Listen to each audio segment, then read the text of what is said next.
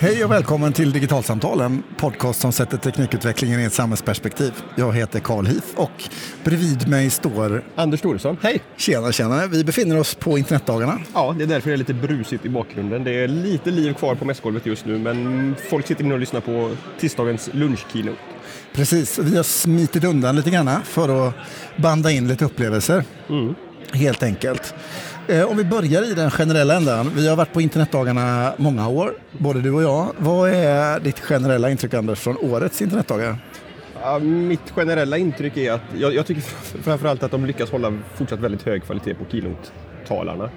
Eh, att, att, det är mycket intressanta diskussioner som tangerar väldigt mycket av det som du och jag vill prata om i den här podden kring, kring tekniken, teknikens möjligheter, teknikens negativa konsekvenser till viss del också. Men, men eh, som, som kretsar inte kring teknik för teknikens skull utan som hela tiden sätter in saker och ting i ett, i ett sammanhang på ett, på ett sätt som blir väldigt intressant. En del, en del är fortfarande ganska tekniskt. Vi kommer komma till en, en keynote som handlar om, om blockkedjan och bitcoin till exempel. Där, där, det bottnar ju i väldigt mycket teknik. Eh, mycket har fortfarande handlat, precis som förra året, om eh, personalisering, eh, filterbubblor och, och, och, fake news-debatten, det, det, ligger fortfarande kvar som ett ämne. Men, men det generella intrycket är att man, man går ändå härifrån med en, en del nya tankar och det är kul.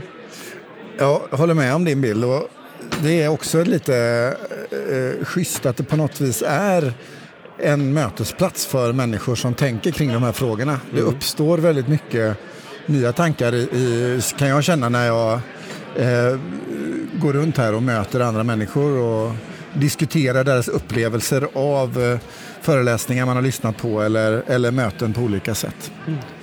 Det är eh, en annan sak som är väl lite sådär både rolig och, och klurig på samma gång för både dig och mig, det är att vi båda föreläser mm. eh, på internetdagarna och det gör ju att man missar lite grann. Eh, men å andra sidan så, så får man ju också engagera sig i frågor som man själv är eh, liksom passionerad i. Mm. Vad har du pratat om? Jag har varit med på ett eh, programspår om digital kompetens i skolan som arrangeras av Internetstiftelsen. Kristina Alexandersson höll i planering för det. Jag har varit med och skrivit två stycken kapitel i årets upplaga utav Svenskarna och internet deras återkommande eh, enkät om hur svenskarna använder internet. Och jag har skrivit två kapitel som handlar om digital kompetens där. Ett om vuxnas digitala kompetens och ett om barnens digitala kompetens. Eh, så jag pratade i en halvtimme, knapp halvtimme om eh, vad svenska barn och ungdomar kan och använder internet till och hur det kopplar till de nya förändringar som kommer i läroplaner och framförallt de fyra aspekter av digital kompetens som Skolverket själva lyfter fram som, som de som man vill att svenska elever ska ha fått med sig när de lämnar grundskolan. Och det handlar om saker som som programmering, vi, vi, ser i den här enkäten att det är väldigt få svenska barn som har använt Scratch än så länge. Det är det konkreta verktyg som det frågas om. Och där det också finns en klar eh, skillnad mellan könen där, där killarna har använt det här betydligt mer än vad tjejerna har gjort. Eh, och där, där, finns ju anledning att resonera kring, kring vilka konsekvenser det får utifrån att den som formar ett verktyg, eller använder ett verktyg för att forma någonting nytt, kommer ju göra det utifrån sin position så att säga. Och, och det är ju också ett av argumenten till att programmering blir en del i, skol, i, i läroplanerna och kursplanerna, nämligen att, att fler ska få upp ögonen för det här så att det blir en, en större diversitet i de tjänster som, som utvecklas. Ja, för just nu är det fortfarande så att merparten av alla digitala tjänster som skapas tillverkas av vita män i mm. 40-årsåldern helt mm, enkelt. Precis. Men, men där, där, jag också pratade om, om saker som källkritik och där man kan se eh, vilken otroligt stor roll skolan spelar. Där det är så att, att var fjärde svensk grundskoleelev från mellanstadiet uppåt säger att de har inte fått någon utbildning i digital källkritik. Men av de här 75 procenten som faktiskt har fått det så får 95 procent i skolan. Så att skolans roll, man kan, man kan tänka att de, de som har missat det, där är det skolan som inte har tagit tag i det här tidigare. Eh, och nu blir det obligatoriskt i och med de nya styrdokumenten. Så att där, där finns det liksom stora förhoppningar om att man kan klättra rätt rejält uppåt i de siffrorna på några års sikt. Mitt, eh, jag har pratat två gånger, en gång idag och en gång igår. Det som väl var, eh, jag mest, liksom haft mest passion för lite grann, det är nog eh, det jag har pratat om idag som har handlat om data och förhållandet liksom, till hur data är i, eh, ja, data är i utbildningssystemet helt enkelt. För vi har hamnat i en situation där så säga, värdet av vårt utbildningssystem kommit att förändras över tid. Från att ha eh, bestått av lärares kompetens, yrkesskicklighet, elevers förmåga till utbildning och sammanhang och skolbyggnader och allt sånt där till att i takt med att vi skapar fler digitala verktyg och fler system så blir det frågan om vem som äger data, vem som förstår data, vem som har hand om data i våra utbildningssystem allt viktigare. Och, och därför, därför den... när vi har digitala läromedel så kommer de läromedlen ha data om hur den individuella eleven lär sig. Vem ska kunna få utnyttja den datan på ja, olika sätt? Det är en viktig ingångspunkt men det är också massor av annan data som frånvarorapportering till exempel. Eh, frågan om liksom vem som är i skolan och inte eh, tider på dygn och klassstorlekar, eh, temperaturer i klassrummet. Det finns tusen och en datapunkter och alla de här börjar vi gradvis kunna använda för att förstå vad lärande eh, förutsättningarna kan vara i ett sammanhang. Och, och, och, alla de frågorna, just om kunskap och ägande kring dem, de har jag eh, eh pratat om idag och eh, klurat en del på. Men om vi skulle ta och eh, istället titta på ehm, vilka huvudtalare som vi eh, eh, direkt drar oss till minnes. Vi har ju eh, inte lyssnat på alla för vi har varit tvungna att smita ut och in. Men vad, om du skulle säga, liksom, vad var det, det första namnet som hamnar på tungan? Kathy O'Neill var ju ett namn som jag såg fram emot att, att få lyssna på. Hon, hon är tidigare eh, programmerare på Wall Street. Uh, och har skrivit en bok som heter Weapons of Math Destruction som, som vi har pratat om. Jag har inte läst den än, jag vet inte om du har gjort det? Ja. ja du har läst den.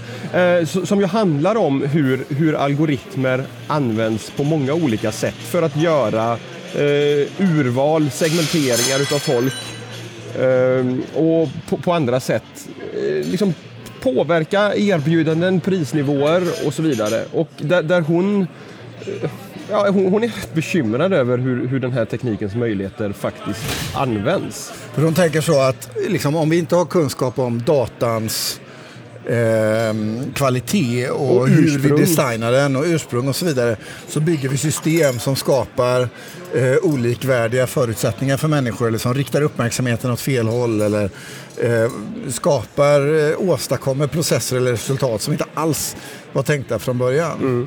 Och ju mer det här finns i våra offentliga system ju, ju mer blir frågor om transparens och så vidare tydliga. Mm. Och, och, också då en insyn i hur, hur algoritmerna fungerar. Alltså, det, det, är ju... Det, det, behövs en transparens på så många olika nivåer här. På vilka, på vilka grunder har man valt ut data? Hur, vad innehåller datan? Vilka slutsatser kan man faktiskt dra utav datan? Eh, hur har man tränat systemen och så vidare? Och det, och det här resonerar hon kring om i sin bok och på, på i sin keynote här på, på internetdagarna. Det var en riktigt trevlig keynote får jag säga, för hon Eh, sätter fingret på ett antal utmaningar som offentlig sektor mm. väldigt mycket står inför. Som börjar bli allt mer datadrivet. Men det är ganska lätt att, så att säga, rusa in i idén om att bara vi kan mäta så blir allting mm. bättre. Mm. Men där liksom mycket av hennes resonemang handlar om att ja, det kan bli bättre.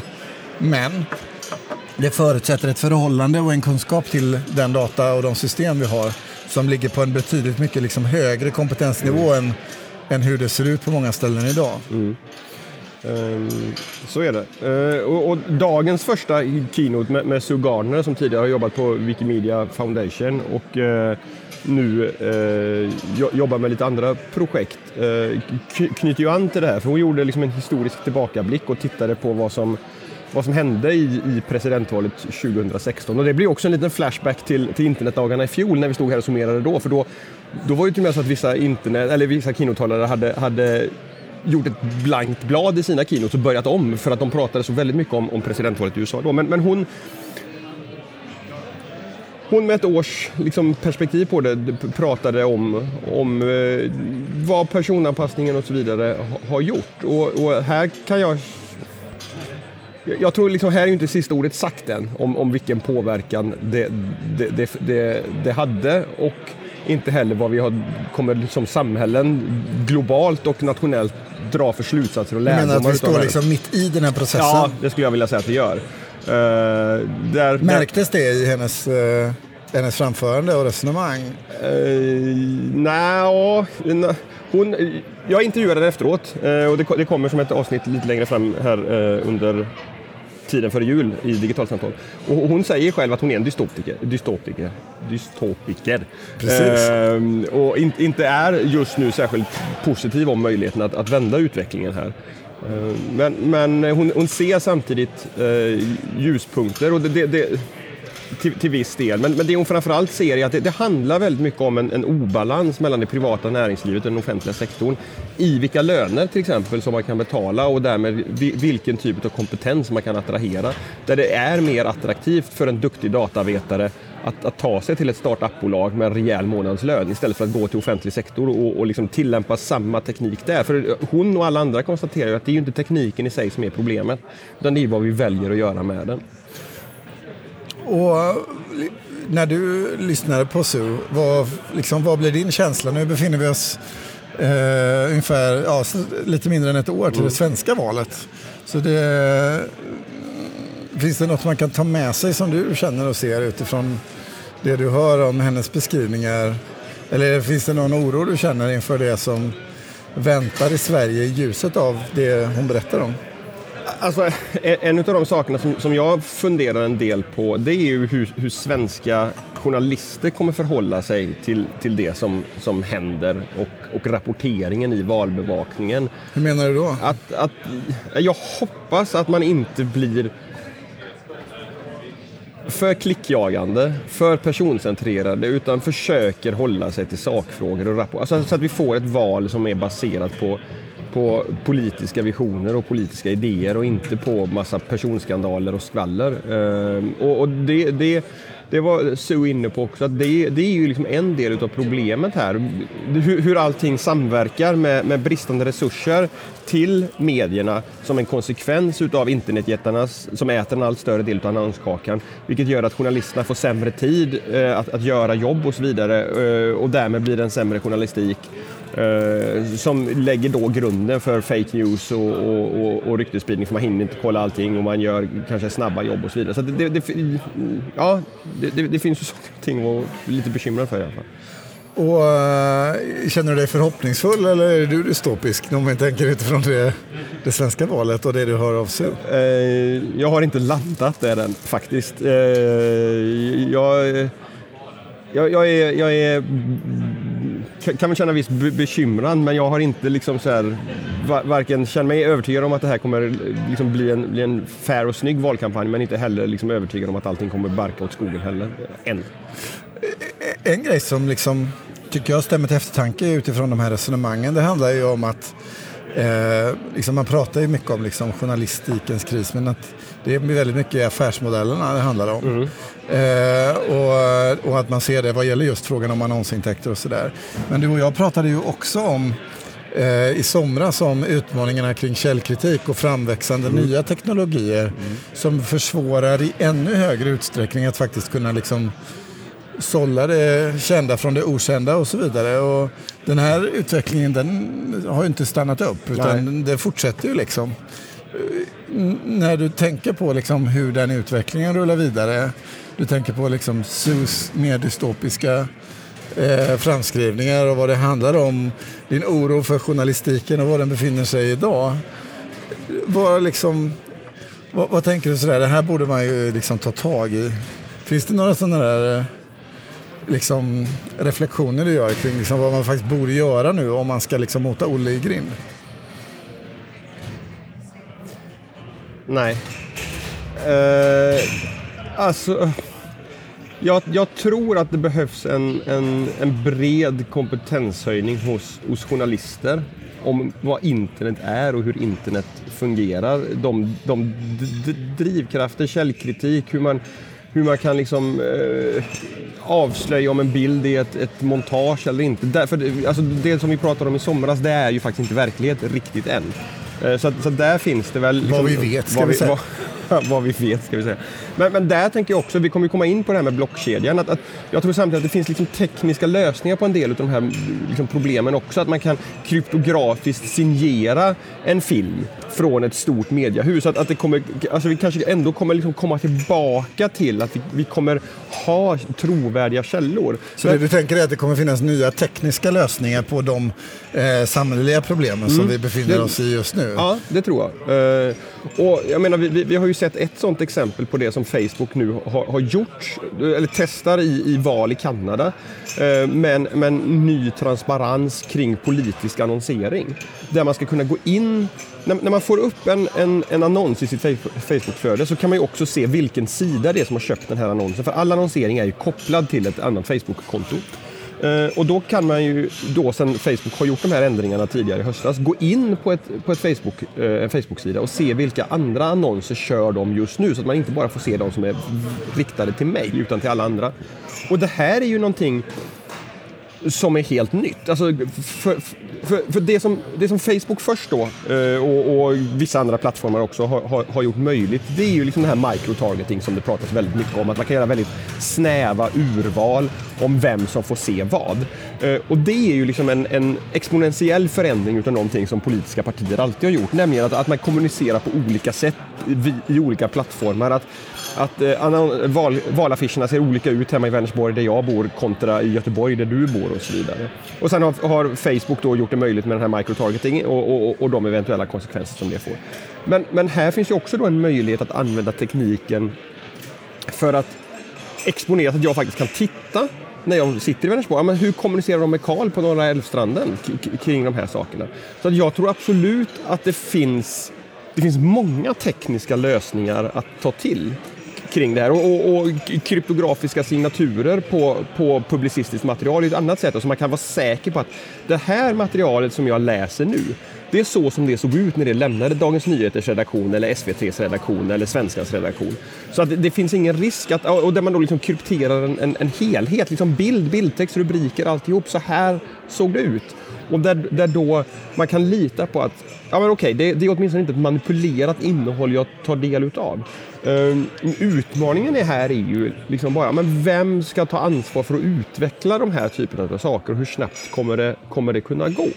Uh, men men, men jag, jag, är helt övertygad om att det finns, det finns tekniska lösningar och kanske faktiskt, då, alltså faktiskt tekniska förbättringar jämfört med hur systemet har fungerat tidigare. Därför att det är också någonting som vi ofta glömmer bort i diskussionerna här eh, om teknik. Att, att vi, vi, vi, glömmer bort de bristerna som finns i systemet som det såg ut innan internet kom in och förändrade det och, och drömmer oss tillbaka till saker och ting som de var tidigare. Eh, och det kommer vi inte komma, kunna komma tillbaka till, men, men där då tekniken faktiskt kanske kan, kan tillföra någonting helt nytt och, och hoppas jag då liksom stärka demokrati, demokratin på olika sätt. Eh, sen är väl en utmaning kopplat till detta också, det är att vi eh, när vi försöker leta efter lösningar på dagens tekniska problem gräver i våra egna minnesbankar tillbaka i tiden. Mm. Medan vi kan se att många lösningar på dagens problem kanske vi faktiskt just nu håller på att uppfinna och att eh, det är lätt att bli dystopisk. Eh, för att vi faktiskt, alltså, eh, om vi tar liksom Facebooks ändringar som du beskriver i Kanada, eh, de är ju en konkret lösning på ett problem. Mm. Eh, och där Facebook tar ansvar och går in och, mm. och gör saker. Men där det också då blir upp till faktiskt journalister då, till exempel att gå in och titta på det här. Eh, och, och, skriva och kunskap om att man kan göra ja, det också. Kunskap att man kan göra absolut. Ett av keynoterna som jag fick ett par sådana här ha-tankar av Eh, Eh, det var eh, Andreas Andronopoulos igår som är eh, en stark ivrare och författare till böcker om bitcoin och har jobbat med bitcoin. Och han funderade och tänker mycket kring bitcoin just. Han eh, la inte särskilt mycket tid kring själva blockkedjan som generell teknologi utan han pratade om idén bakom pengar och idén bakom bitcoin som en digital kryptovaluta och vad det handlar om.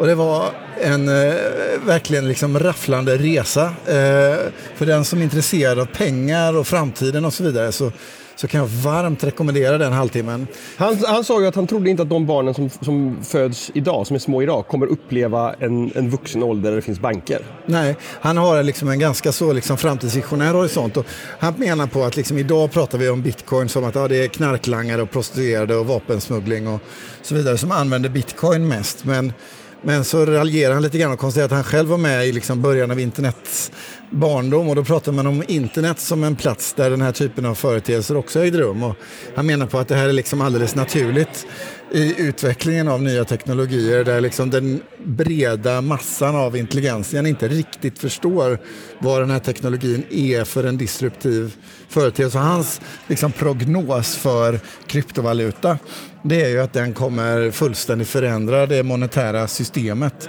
i grunden. Och en av resonemangen han har det är ju att alla värden som skapas eh, i form av pengar är eh, på något sätt kontrollerade av en nationalstat någonstans. Den svenska kronan garanteras av den svenska riksbanken och dollarn av Federal Reserve och så vidare. Men det som gör kryptovalutan bitcoin unik det är ju att den inte är knuten till någon enskild central punkt som så att säga, dikterar villkoren för den utan den är totalt decentraliserad och där all information om värdet finns distribuerat bland alla de som också har och äger värdet. Mm. Och den förändringen på något vis menar han på eh, skapar en mängd nya eh, intressanta utvecklingar vad gäller liksom synen på valuta, synen på handel, eh, vem som äger saker och hur, hur eh, hur det kapitalistiska systemet går till. En, en, en, väldigt viktig del i blockkedjan som är den underliggande tekniken som, som bitcoin är byggd på men som det finns massa andra olika andra tillämpningar också. Det, det är ju det, är det som kallas för smarta kontrakt. Ja, precis. Ehm, och det är ju någonting som inte pratas särskilt mycket om än men det är en ganska fundamental del i alla de här visionerna om vad bitcoin och andra eh, blockkedjebaserade... Ja, alltså I praktiken så är ju alltså idén om bitcoin som en monetär enhet är ju på något vis ett smart kontrakt. Idén om att eh, informationen eh, i så att säga, eh, rullan av transaktioner, all den information eh, som man behöver för att kunna garantera värdet och äktheten finns i själva den matematiska ja. formen. Absolut, men, men det här finns också möjligheter, till exempel, eh, han, eh, Andreas pratar om det och jag har hört andra prata om det tidigare också, att man kan eh, låsa ett, en, ett, ett bitcoin, ett, ett, värde, så att det bara går att använda för en viss typ av inköp till exempel. Det, det, och det här pratas ju om bland annat som en möjlighet för, för biståndsorganisationer som att, som att ta sig an korruptionsproblemen. Där man helt enkelt kan, kan låsa ner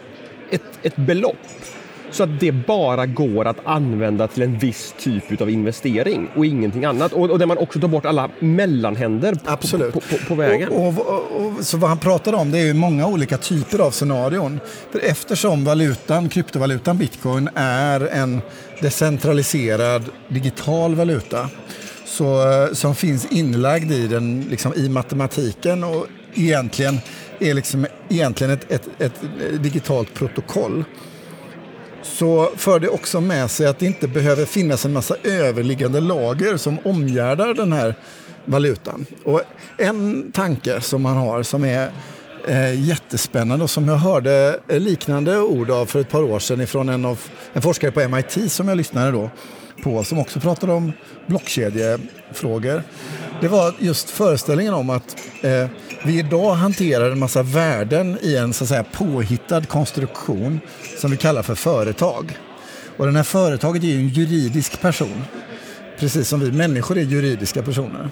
Men vad Andreas pratar om det är att med hjälp av blockkedjan och bitcoin så behöver det med självklarhet inte vara så att det är en människa som är inblandad i detta överhuvudtaget. Och då tog han ett exempel med till exempel en, en eh, taxibil. Mm -hmm. där man tänker sig att bilen som bil i sin egen programkod eh, är programmerad med en investering från kanske en annan bil tidigare på ett visst belopp. Eh, vilket gör att den har ett slags baskapital i sin autonoma distribuerade företagsmiljö som bara är bilen. Och bilen har i sin kod en uppgift som säger att den ska nyttomaximera värdet för människor genom att göra persontransporter i en viss stad, säger vi. Eh, och det gör den med hjälp av att tjäna pengar på transaktioner enligt protokollet. Och pengarna den tjänar investerar den i att laga sig själv, köpa drivmedel eh, och så vidare. Lägga lite på samlingen och betala av sitt lån när den har betalat av sitt lån, när den har tillräckligt mycket värde ansamlat i sig för att så att säga kunna initiera en ny bil så gör den det. Eh, och det är inskrivet i koden i det här företaget inom citationstecken.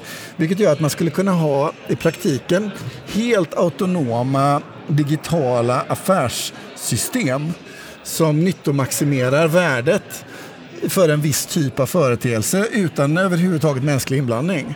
Det skulle kunna handla om en taxikedja men det skulle också, som du var inne på, kunna handla om en, en biståndsverksamhet där alla pengarna går till eh, eh, det som eh, den här lilla digitala virtuella stiftelsen utan människor har för avsikt att producera i relation till. Eller det skulle kunna vara tusen och en andra saker. Så vad han är lite grann inne på det är att digitaliseringen av pengar som fenomen innebär att vi går in i en tid och en situation där pengar inte med självklarhet måste passera en mänsklig hand överhuvudtaget för att en värdetransaktion ska kunna ha skett eh, eller kontrolleras eller vad det än kan vara. Utan detta kan vara distribuerat i eh, ett slags eh, totalt automatiserat sammanhang. Och det för mig, hela den liksom idén om att vi kan ha företag som har så att säga, regler, spelregler i sin egen programkod som utför en uppgift som en grundare har dikterat någonstans.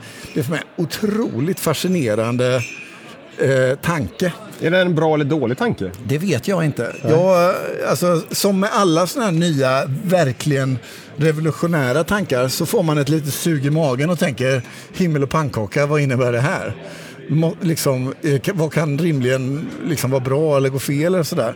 Men jag kan se framför mig ganska många scenarion där den här typen av eh, nyttomaximerande, helautomatiserade bolagskonstruktioner med en ekonomisk modell inlagd skulle kunna liksom ha någon form av eh, ja, har intressanta möjligheter för framtiden.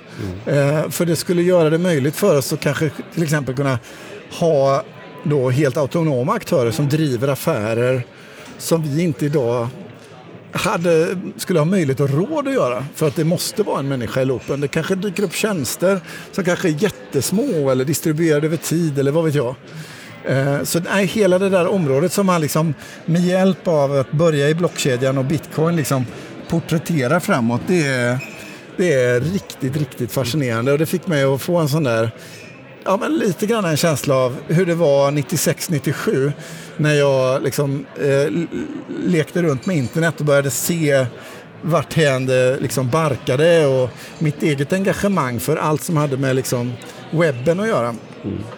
Att nu befinner vi oss i en tid där kryptovalutor skulle kunna innebära en sån typ av resa till. Och det tycker jag är är väldigt fascinerande. Nu kommer vi snart börja brusa rejält i bakgrunden här, för nu väller folk ut från eh, lunchkeynoten. Jag ska bara helt kort nämna en keynote till med en, en, eh, en man som heter Matt Mason, eh, gammal piratradiosändare från eh, Eh, London som har jobbat som innehållschef på företaget BitTorrent och numera driver en utvecklingsbyrå eh, finansierad av något av de stora filmbolagen, han får inte lov att säga vilket, som eh, hade en, en fascinerande keynote om kultur och internet och som återkommer i en intervju i eh, Digitalsamtal om några veckor.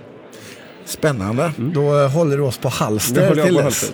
Helt enkelt. Mm. Men eh, medan vi ser eh, alla deltagare på internetdagarna komma ut här i foajén där det också har plockats undan en massa disk som ni kanske har hört under programmets gång så är det dags för oss att runda av från internetdagarna för det här året.